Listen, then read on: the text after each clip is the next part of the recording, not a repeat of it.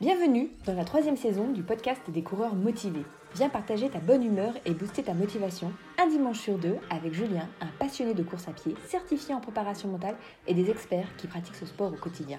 Reste connecté afin d'en apprendre davantage sur la motivation, la positivité et l'entraînement en course à pied pour passer à l'action et t'améliorer positivement sur le long terme. Salut, c'est Julien et c'est vraiment un grand plaisir de te retrouver dans ce 31e épisode du podcast des coureurs motivés. Alors dans cet épisode, on va parler ensemble du fait de marcher pendant ses entraînements et ses courses. Parce qu'en fait, la marche, eh bien, elle est souvent reliée à l'échec en course à pied. Alors j'aimerais justement que l'on discute ensemble de ce sujet.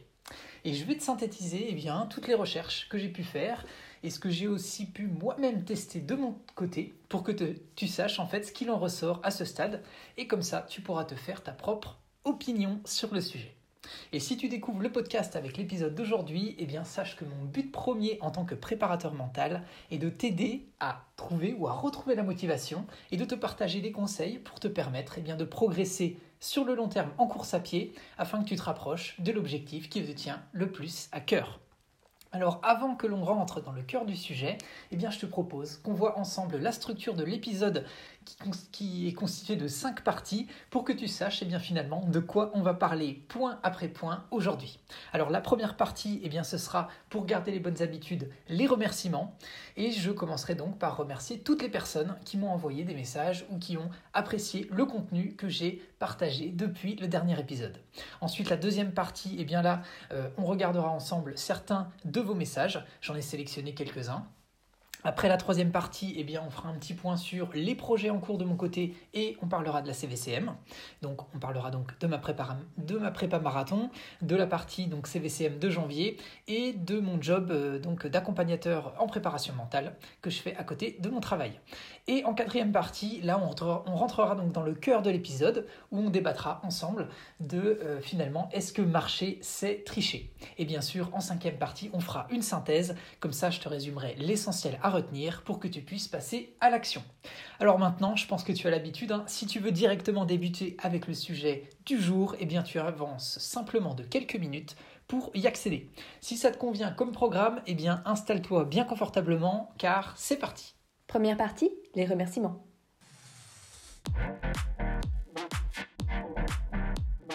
Alors je commence par les remerciements. Je dis merci à Romain, Jonathan, Valérie, Christiane, Jérôme, Patrick, Betty, Alexandre, Florian, Anna, Anna pardon, Benoît, Simon, Lily, Vincent, Franck, Laurent, Pierre, Cécile, Anne, Anthony et David. Et bien évidemment toutes les autres personnes euh, que j'aurais oubliées de citer. Bien sûr, hein, comme je vois que vous êtes toujours de plus en plus nombreux et nombreuses à suivre le podcast et à vous inscrire au CVCM et également à rejoindre le groupe privé des coureurs motivés, ça me fait vraiment très plaisir. Alors j'en profite pour te donner des bonnes nouvelles. On a franchi cette semaine la barre des 200 inscrits au groupe privé des coureurs motivés. Franchement, c'est top. Ça me fait vraiment euh, super plaisir. J'ai vu aussi que sur YouTube, on se rapproche des 250 abonnés. Voilà, on en est très très proche. Peut-être que ce sera toi. Hein. Et ensuite, sur Spotify, vous êtes désormais 627 abonnés à suivre le, podcast régulièrement. Donc ça me fait vraiment très plaisir. Et sur Instagram, vous êtes désormais plus de 645 à être abonnés au compte at les coureurs motivés. Donc vraiment un grand merci à toutes et à tous pour bah, cette motivation finalement partagée au fil des jours. Et j'en profite hein, pour te rappeler que si tu écoutes ce podcast, eh bien sache qu'il te suffit que tu m'écrives tout simplement et tu auras aussi la possibilité d'intégrer le groupe privé des coureurs motivés pour booster ta motivation au quotidien. Et bien sûr, si tu ne l'as pas déjà fait, eh bien je t'invite maintenant à aller t'abonner au podcast sur la plateforme sur laquelle tu es en train d'écouter. Car je te le rappelle, hein, quand tu cliques sur le bouton s'abonner ou que tu likes, un contenu que je publie, et eh bien toi aussi finalement tu vas motiver par ça d'autres personnes parce qu'ils le trouveront plus facilement. Et ça, c'est juste génial. Alors, maintenant, je te propose justement qu'on attaque avec les, les commentaires. Deuxième partie, retour sur vos messages. Émilie qui partage super ton dernier podcast, c'était hyper sympa à écouter pendant ma sortie de lundi. Alors merci à nouveau à toi Émilie pour ce retour positif. Alors elle fait donc allusion au podcast de la semaine dernière où j'ai détaillé deux méthodes prouvées scientifiquement pour passer plus facilement à l'action et qui sont bien adaptées notamment quand on veut par exemple se remettre au sport. Ensuite il y a Betty qui m'a euh, dit merci, ça m'a aidé énormément. Je l'ai écouté même deux fois. J'attends avec impatience Modossar pour l'imprimer. Bravo pour ton objectif. Alors merci à nouveau à toi Betty. Alors là elle fait référence au podcast numéro 17 sur les exercices fractionnés. Et euh, voilà donc merci à nouveau à toi Betty pour ce retour. Et il y a Camille qui également nous a dit super épisode. Merci pour tous ces bons conseils à appliquer immédiatement dans 5 secondes. À bientôt. Eh bien c'est avec plaisir Camille. Ensuite, merci donc d'une manière générale pour tous vos messages et pour vos commentaires. Troisième partie, les news et les projets en cours. Alors, euh, en ce qui concerne déjà les news de la CVCM, alors pour la CVCM de janvier, donc on sera euh, un peu plus 35 participants à participer à la course, donc elle aura lieu hein, du 25 janvier au dimanche 31 janvier. Les inscriptions sont désormais clôturées, donc voilà, c'est plus possible de t'inscrire. Euh, si jamais tu ne connais pas encore hein, cette course, c'est la course virtuelle des coureurs motivés, donc c'est une course virtuelle que j'organise pour permettre à toutes celles et à tous ceux qui ont vu leur course d'annuler dernièrement, et eh bien, qui sont justement à la recherche d'un objectif de pouvoir s'inscrire à une course qui sera forcément maintenue. Voilà, donc j'ai donc créé cette course virtuelle pour les coureurs motivés qui veulent se fixer un nouvel objectif et booster leur motivation. Donc voilà, ça ce sera la CVCM de janvier euh, qui va commencer donc la semaine prochaine. Ensuite, en ce qui concerne ma prépa marathon, donc j'ai eu plusieurs questions euh, depuis l'épisode précédent. Donc alors là, je termine ma quatrième semaine de préparation sur euh, un plan de, de, 12 semaines que je me suis préparé, donc avec quatre entraînements par semaine. Donc euh, la fatigue, elle était plutôt présente à la fin de la troisième semaine voilà, à la, fin de la troisième semaine. Et euh, là, cette quatrième semaine euh, se, passe très bien, puisqu'elle m'a permis justement de me relâcher, de récupérer. Et donc, je vois que, le, plaisir est, bien au rendez-vous euh, jusqu'à maintenant. Donc, je garde mon objectif de passer sous les 3h30 fin mars. Voilà, comme jusqu'à présent, hein, toutes les séances prévues ont été validées. Donc, c'est bon signe. Je poursuis et tout se passe bien. Et j'en profite pour remercier hein, toutes celles qui m'encouragent sur les réseaux sociaux. C'est vraiment sympa de votre part. Ensuite, en ce qui concerne la préparation mentale, alors euh, comme tu le sais, hein, je, désormais à côté de mon travail, hein, je, travaille en tant qu'accompagnateur en préparation mentale au sein de la société qui est leader français de la préparation mentale, donc en parallèle de mon travail. Alors c'est intéressant, c'est enrichissant de pouvoir échanger régulièrement avec des sportifs qui se forment eux-mêmes à la préparation mentale et euh, bah, justement de leur permettre de s'améliorer avec tous les outils qui sont euh, mis à disposition. Euh, et donc le planning en ce moment pour moi il est clairement bien chargé en janvier, donc avec toutes ces activités. mais bon, tant que j'arrive à trouver un, bon équilibre avec, avec tout ça, un bon équilibre de vie et de prendre du plaisir avec tout ce que je fais, eh bien je poursuis. Quatrième partie, le cœur de l'épisode. Et euh, c'est parti, donc on attaque. Alors, tu as peut-être déjà entendu marcher, c'est tricher. Ou peut-être aussi que par fierté, eh bien, tout simplement, tu n'aimes tout simplement pas que l'on te voit marcher quand tu es en tenue de runner ou de runneuse lors de tes entraînements. Alors, clairement, je te comprends. Et je pense qu'il y a beaucoup de sportifs, en fait, qui, au fond d'eux, eh ont cette fierté qui les pousse toujours à vouloir courir à tout prix. Mais en fait, est-ce que vouloir courir à tout prix sur toutes les distances, c'est la meilleure stratégie pour progresser? Alors justement, on va en discuter ensemble maintenant. Alors, euh, finalement, qui est-ce qui à un moment donné a parlé d'alterner le fait de marcher et courir? Alors, de ce que j'ai pu voir, hein, historiquement, j'ai d'abord trouvé les explications de Jeff Galloway, euh, qui est un Américain, qui est né en 1945. Et en fait, ce qu'il faut savoir, c'est que lui, il détient son record personnel hein, de 2h23 sur marathon, donc, euh, ce qui est juste euh, top. Et c'est l'un justement des entraîneurs de course à pied américains les plus célèbres. En fait, il est connu pour sa méthode du run, walk, run. Voilà. Et il a participé au marathon des JO de Munich en 1972. Alors en résumé, hein, si je résume vraiment très, euh, de manière très synthétique euh, ce qu'il énonce dans sa méthode, eh bien c'est qu'il met en avant le fait que de marcher environ 30 secondes toutes les 4 minutes, alors euh, on part du principe ici qu'on court à environ 12 km/h de moyenne, hein, eh bien ça permettrait de réaliser des fins de course beaucoup plus confortables et de gagner globalement en performance. Et je vais citer juste une phrase que j'ai trouvée intéressante dans, dans, ce qu'il énonce. Il dit, je cite, Si vous attendez de ressentir le besoin de marcher, il est trop tard. Fin de citation. Voilà, ça c'était sur, on va dire, la première partie dont parle Jeff Galloway. Ensuite, j'ai vu aussi qu'il y a Serge Cotreau, alors qui lui finalement parle euh, d'une méthode également d'alterner la marche et la course. Alors en résumé, hein, pour te situer, euh, Serge Cotreau, c'est un Français né en 1938. Il est spécialiste des courses longue distance et il a d'ailleurs créé euh, les 100 km de Millau. Il l'a remporté d'ailleurs à quatre reprises entre 1972 et 1976 avec son record euh, qui est de 7 h 9 minutes sur cette distance, donc euh, vraiment euh, top. Et pour, te donner finalement un autre ordre d'idée sur d'autres distances, son record sur marathon, il est de 2h28, et il l'a fait quand il avait 45 ans, et il détient aussi un record sur 10 km, donc son record personnel est de 30 minutes 38 secondes. Voilà, donc c'est vraiment des, des, très très gros chronos. Et lui finalement, pareil, hein, si je résume, il indique que en marchant tranquillement environ 2 minutes toutes les 15 à 20 minutes, eh bien, il y aurait des bénéfices à en tirer d'une manière générale. Et il donne aussi des, exemples concrets. J'aime bien les exemples concrets, comme ça on arrive mieux à se situer. Et tu verras que concrètement ça va, ça va bien, euh, enfin ça se situe bien par rapport à ce que je suis en train de préparer en ce moment. Il, y a aussi un exemple concret qui cite et dit il recommande par exemple pour un coureur qui vaut 3h30 ou plus au marathon de faire jusqu'à 7 pauses de 1 minute à 1 minute 30 sur la course. Et ça, ça permettrait d'améliorer globalement son chrono. Et il recommande, et ça c'est intéressant aussi, hein, il recommande même cette technique pour les coureurs qui valent 3 heures au marathon. Et à nouveau, il énonce en disant que ce serait intéressant de faire 7 pauses de marche de 45 secondes environ, ce qui représente effectivement environ 5 minutes de marche sur la course en elle-même. Et tout ça, à nouveau, ça permettrait d'en tirer eh bien, un gain de plusieurs minutes sur la globalité de la course. Voilà. Alors, Ensuite, j'ai aussi vu qu'il y avait ce qu'on appelle la méthode Cyrano qui a été mise en avant.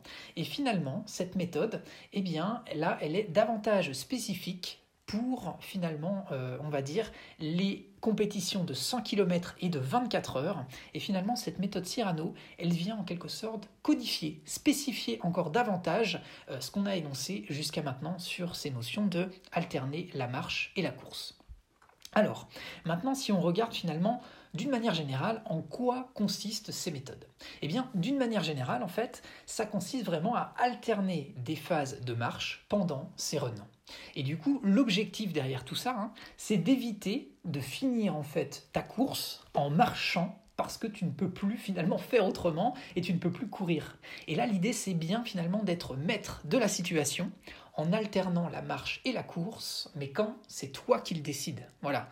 Et on peut résumer ça en, disant que eh ça permet finalement, euh, en quelque sorte, de courir légèrement moins, mais finalement pour courir plus longtemps.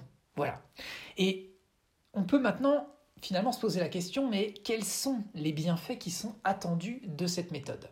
Alors ce qu'il faut voir déjà, c'est que concrètement, quand on court, quand tu cours, quand je cours, eh bien nos muscles, ils sont sollicités de manière quasiment constante. Alors du coup, le fait d'introduire des coupures, des mini-coupures, eh bien ça permettrait de reposer et de relâcher temporairement en fait les tensions au niveau des muscles. Et ça finalement, eh bien appliqué sur le moyen terme et le long terme, eh bien ça permettrait globalement de repousser notre fatigue musculaire. Là déjà on voit un premier intérêt vraiment très concret. Il y a ensuite aussi le fait que alors là, on va parler de quelque chose euh, que tu ne connais pas forcément. Ça, on va dire, ça limite la dérive cardiaque. Alors, pour faire très simple, en fait, quand un coureur, eh bien, en fait, il n'arrive plus à rester dans la même zone cible pour une vitesse donnée, alors on dit qu'il connaît une dérive cardiaque. Et en fait, cette dérive cardiaque, euh, concrètement, elle peut être due à plusieurs facteurs. Hein. Il peut y avoir par exemple une élévation de la température du, corps, tout simplement, parce que quand un effort eh bien, il se prolonge, eh bien, la température du corps, elle, va augmenter. Et ça peut être aussi lié au fait que, eh bien, finalement, là, si on parle un petit peu techniquement, c'est que finalement, les stocks de, glycogène intramusculaire que tu as chez toi, eh bien, ils vont atteindre en quelque sorte un seuil critique. Et, et finalement, à cause de ça, eh bien, ça va engendrer ce qu'on appelle la dérive cardiaque.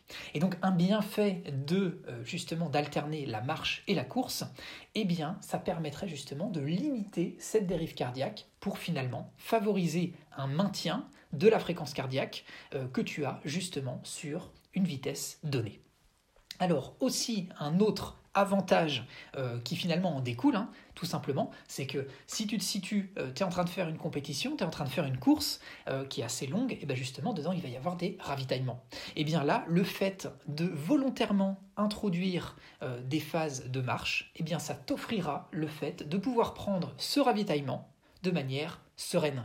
En quelque sorte, tu vas pas être obligé de, t'étouffer en, en, buvant tout en courant, et là je sais de quoi je parle, et tu vas justement pouvoir faire vraiment euh, une chose à la fois. Voilà, tu vas pouvoir boire tranquillement, tu vas pouvoir manger tranquillement, et après ces dizaines de secondes euh, bah, de ravitaillement, on va dire très très maîtrisé, euh, où tu t'es hydraté, où tu as mangé, et eh bien là tu vas pouvoir justement repartir et tirer bénéfice de ça sur la globalité de ta course. Alors finalement, si on résume ce qu'on vient de dire là, eh bien l'objectif général, c'est bien d'optimiser finalement ta, performance et ton confort sur la course en, elle-même. Voilà. Alors, si maintenant on rentre euh, un petit peu plus, de, manière un peu plus précise sur les durées, justement au niveau des, éléments qui, s'alternent. Alors avec la méthode Cyrano dont je t'ai parlé avant, eh bien là ce qui est mis en avant, c'est que pour un 100 km, alors forcément c'est pas donné à, tout le monde de parler du 100 km, mais en tout cas c'est bien ça qui est mis en avant là-dedans, c'est d'alterner 9 minutes et 15 secondes de course avec 45 secondes de marche. Ensuite, sur le même principe, pour courir sur 24 heures, eh bien là, c'est d'alterner 6 minutes de course avec 1 minute de marche. Alors on retrouve aussi des explications qui sont en lien avec le marathon, et là on parle du fait d'alterner 24 minutes de course avec 1 minute de marche. Voilà. Alors en résumé, finalement, ce qui est mis en avant euh, là-dedans, hein, c'est que le temps de marche eh bien généralement on voit qu'il est compris entre une minute, euh, pardon, il est compris entre au, minimum 30 hein, secondes jusqu'à une minute. Voilà. Alors bien sûr, euh, il faut euh, avoir à l'esprit hein, que finalement ce qui est préconisé au niveau des durées eh bien, c'est soumis, on va dire, à, adaptation en fonction de chacun. Parce que forcément, tu le sais, on est tous différents. Donc, c'est des ordres de grandeur qui sont donnés et ce sera adapté. Mais voilà, comme ça, ça donne déjà une, vision générale. Ensuite, il faut savoir aussi que euh, généralement, ce qui est, euh, intéressant, c'est justement pendant euh, que tu vas courir, eh bien, ça va être de vérifier justement ta fréquence cardiaque. Et si tu observes à un moment donné qu'il va y avoir la fréquence cardiaque que tu avais prévue, qui est adaptée par rapport à toi, par rapport à la vitesse de, course spécifique que tu t'étais donnée, eh bien si tu vois qu'elle dépasse environ de 5 pulsations, eh bien à ce moment-là, c'est qu'il va falloir basculer pour justement mettre en place le fait d'alterner cette marche-course. Voilà, ça peut être un facteur intéressant qui est lié à la fréquence cardiaque. Alors, en fonction justement euh, des différentes distances de course, eh bien finalement ce que j'ai observé, c'est que en général, hein, de manière euh, très très grossière, hein, si, on regarde pour que tu gardes quelques chiffres en tête par rapport à tout ça, eh bien c'est qu'il y a souvent euh, au niveau de la partie course, on va courir justement entre 6 et 19 minutes pour finalement, à côté de ça, avoir un temps de marche qui est compris entre 45 secondes et 1 minute. Voilà, ça généralement c'est les grandes, grandes tendances qui en ressortent. Voilà, donc après ce sera en fonction des distances, mais ça donne un, ordre d'idée voilà, de ce qui est appliqué comme euh, alternance de distance. Alors, ensuite, euh, qu'on peut se poser comme question, c'est est-ce que euh, cette stratégie s'applique à tout le monde? Est-ce qu'elle s'applique à toutes les distances? Alors, de base, hein, euh, ce qu'on voit, notamment par, rapport à la méthode Cyrano, hein, c'est qu'elle s'adresse avant tout aux coureurs de longue distance, c'est-à-dire 100 km et 24 heures. Alors j'ai regardé au niveau du côté des études, puisque tu sais que j'aime bien les études, et en fait là j'ai pas trouvé euh, d'études détaillées sur ce sujet-là en particulier, mais par contre j'ai vu beaucoup de partages de coureurs qui ont appliqué ces méthodes.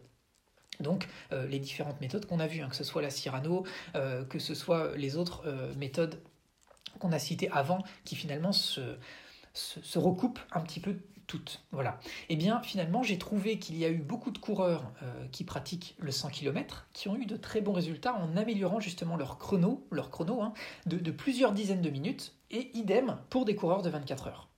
Et j'ai vu aussi des partages euh, justement de coureurs de marathon qui ont réalisé des meilleurs chronos. Et pour autant, ces, marathoniens, ils avaient des profils totalement différents. Il y en a qui couraient en moins de 4 heures, en moins de 3h30 et même en moins de 3 heures, avec justement euh, en appliquant cette stratégie.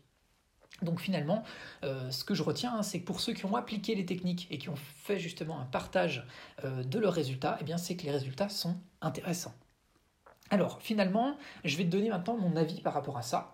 Alors, ce que j'ai fait, hein, c'est comme tu le sais, j'aime bien tester par, moi-même. Alors, je me suis mis justement à appliquer progressivement cette stratégie de fait d'alterner la marche et la course pendant là actuellement que je prépare euh, mon marathon. Alors euh, justement, hein, j'ai voulu essayer donc d'appliquer cette méthode en l'adaptant au mieux, en testant. Donc ce que j'ai fait, c'est que lors de mes, de mes entraînements, eh bien j'ai introduit des périodes d'environ 30 secondes à 45 secondes de marche après mes répétitions lors de mes séances fractionnées et aussi lors de mes sorties longues. En fait, généralement, je marche de temps en temps, environ une trentaine de secondes toutes les 20 minutes. Voilà. Et en fait, ce que j'ai pu observer jusqu'à présent, eh bien, c'est que mes courbes de fréquence cardiaque, eh bien, j'observe euh, qu'il y a une légère baisse justement de cette fréquence cardiaque de quelques pulsations, donc en endurance fondamentale, après un mois d'entraînement. Sachant que là, eh bien, sur mes quatre séances par semaine, j'applique deux fois euh, cette stratégie du fait d'alterner la course et la marche. Alors bien sûr, je pense que ce n'est pas le seul facteur hein, qui fait euh, que je ressens justement des bienfaits, que je me sens plus frais, mais je pense que ça doit jouer. Voilà, donc pour le moment, je continue. Alors, ensuite, une question euh, que je me suis posée, et peut-être que tu te poses ensuite à, ce dont on vient de parler là, c'est est-ce qu'il faut appliquer cette méthode, du fait d'alterner la marche et la course, à chaque entraînement? Alors là, j'ai envie de te dire non. Tout simplement parce que le fait justement de le faire euh, de temps en temps, ça peut être intéressant, mais si tu commences à le faire tout le temps, eh bien là, ton corps, il risque justement de s'habituer et de se dire au bout de quelques minutes, eh bien, euh, il va t'inciter justement à te dire marche. Sauf que ce n'est pas ce que tu cherches. Donc finalement, ce qu'il faut retenir par rapport à ça, hein, c'est qu'il faut donc trouver un juste milieu. Voilà. Euh, et en quelque sorte, c'est un petit peu, si on fait le parallèle avec les, séances fractionnées, hein, euh, si on fait toujours la même séance fractionnée, le corps s'habitue et la séance devient moins efficace. Donc là, c'est un peu le même principe. Euh, il faut garder à l'esprit que cette technique, il faut l'appliquer, mais il ne faut pas l'appliquer tout le temps. Voilà. Alors ensuite, est-ce que finalement cette technique, on peut l'appliquer sur, on va dire, si on prépare n'importe quelle distance, est-ce qu'on peut l'appliquer? Alors je dirais, par rapport à tout ce que j'ai vu, hein, que si tu cherches à performer sur 5 km ou 10 km, alors introduire ces phases de marche pendant ta course, pendant ta compétition, clairement, euh, je dirais que ça va complexifier tes relances, et là du coup tu risques de perdre plus de temps et d'énergie que d'en gagner. Mais par contre, si, euh, on va dire, euh, par contre, ce qu'il faut voir, c'est que ça peut être intéressant si justement tu ne cherches pas forcément à performer euh, sur ces distances, mais que tu cherches plutôt à courir plus longtemps ou de manière plus relâchée. Et eh bien là, appliquer cette stratégie à l'entraînement, et même pendant tes courses, ça peut justement être bénéfique. Et dans tous les cas, si on synthétise, hein, appliquer cette stratégie d'alternance course-marche, je dirais à partir du semi-marathon, et en tout cas ce qui est sûr à partir du marathon 100 km, 24 heures et on va dire trail et ultra, et eh bien là, ça pourra être bénéfique au vu de toutes les lectures que j'ai pu faire quand on voit justement les résultats que certains coureurs obtiennent en appliquant ces méthodes. Alors, ensuite, justement, ce que j'aime bien, c'est prendre du recul. Et si on prend du recul par rapport à ce dont on vient de parler aujourd'hui, et eh bien finalement, j'ai bien l'impression que ça rejoint ce dont on avait parlé ensemble dans l'épisode 5 du podcast, donc le No Pain No Gain, où on avait vu ensemble finalement qu'est-ce que Stéphane Seller pensait de tout ça, et justement qu'il était préférable, on va dire, de s'éloigner de l'image qu'on pouvait euh, avoir, qui était de se dire que si on ne fait pas un entraînement dur tout le temps, alors on ne va pas progresser. Et eh bien justement, oui, il faut sortir de sa zone de confort, mais il faut aussi savoir s'écouter et le faire de manière raisonnée pour progresser sur le long terme. Et à mon sens, ce qu'on voit justement là aujourd'hui, eh bien, euh, c'est que il faut avoir à l'esprit que de vouloir justement de temps en temps marcher, ça peut justement être bénéfique. Euh, voilà. Alors, comme dit, je n'ai pas encore, à mon sens, suffisamment de recul personnellement pour attester de l'efficacité de cette méthode, hein. mais euh, puisque ça fait, comme je te l'ai dit, un mois que je teste dans le cadre de ma préparation marathon, mais finalement, je pense que euh, je vais continuer à l'appliquer, et d'ici quelques mois, eh bien, je pourrai davantage en voir les effets. Et je pense que ça pourra justement faire l'objet d'un bilan un peu plus précis d'ici euh, quelques mois là-dessus, et je t'en reparlerai. Mais je tenais en tous les cas déjà à t'en parler à ce stade, parce qu'à mon sens, c'est toujours utile de découvrir déjà des nouvelles pratiques pour savoir comment on peut progresser, et surtout bah, que ça te permette de tester par toi-même, voilà, pour que tu saches un petit peu ce qui est, ce qui est possible de faire à ce niveau-là, et euh, certainement tu pourras en tirer des bénéfices à moyen et long terme euh, si, tu, si tu appliques tout ça. Cinquième partie, la synthèse.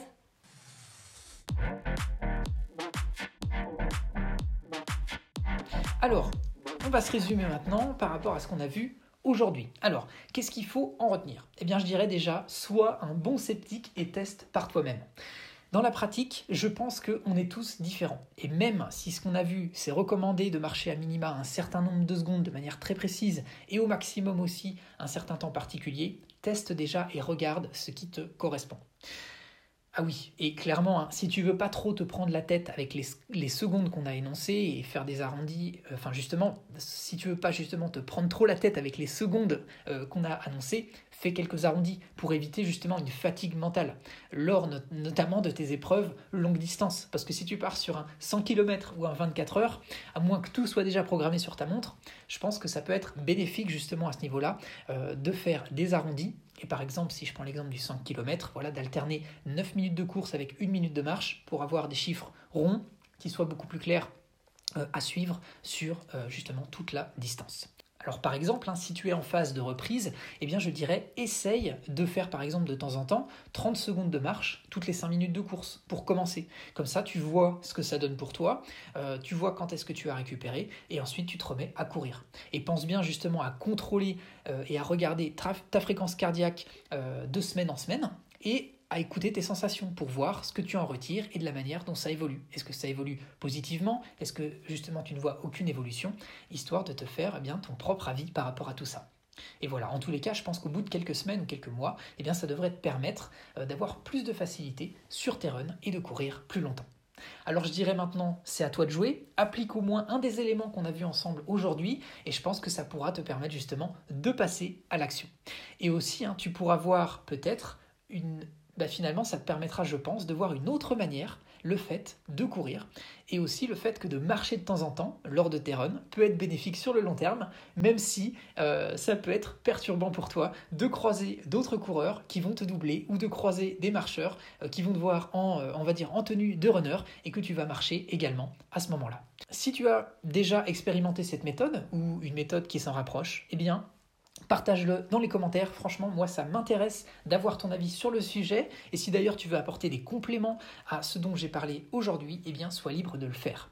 Et si tu as aimé cet épisode, eh bien, Rappelle-toi, hein, pour apporter de la visibilité au podcast et permettre à d'autres personnes qui sont dans la même démarche que toi pour le trouver plus facilement à l'avenir, eh bien je t'invite maintenant à mettre euh, un commentaire, à t'abonner ou à mettre un like sur l'épisode euh, sur la plateforme sur laquelle tu es en train de l'écouter. C'est la meilleure manière pour toi de me faire savoir que le contenu que je te propose eh bien, te plaît tout simplement. Et c'est toujours bien sûr pour moi un plaisir de lire tes commentaires et d'avoir tes retours pour continuer de m'améliorer dans le contenu proposé. Alors voilà, on en a terminé avec l'épisode du jour. J'en profite pour te remercier d'écouter ce podcast car c'est vraiment en l'écoutant que tu le fais vivre.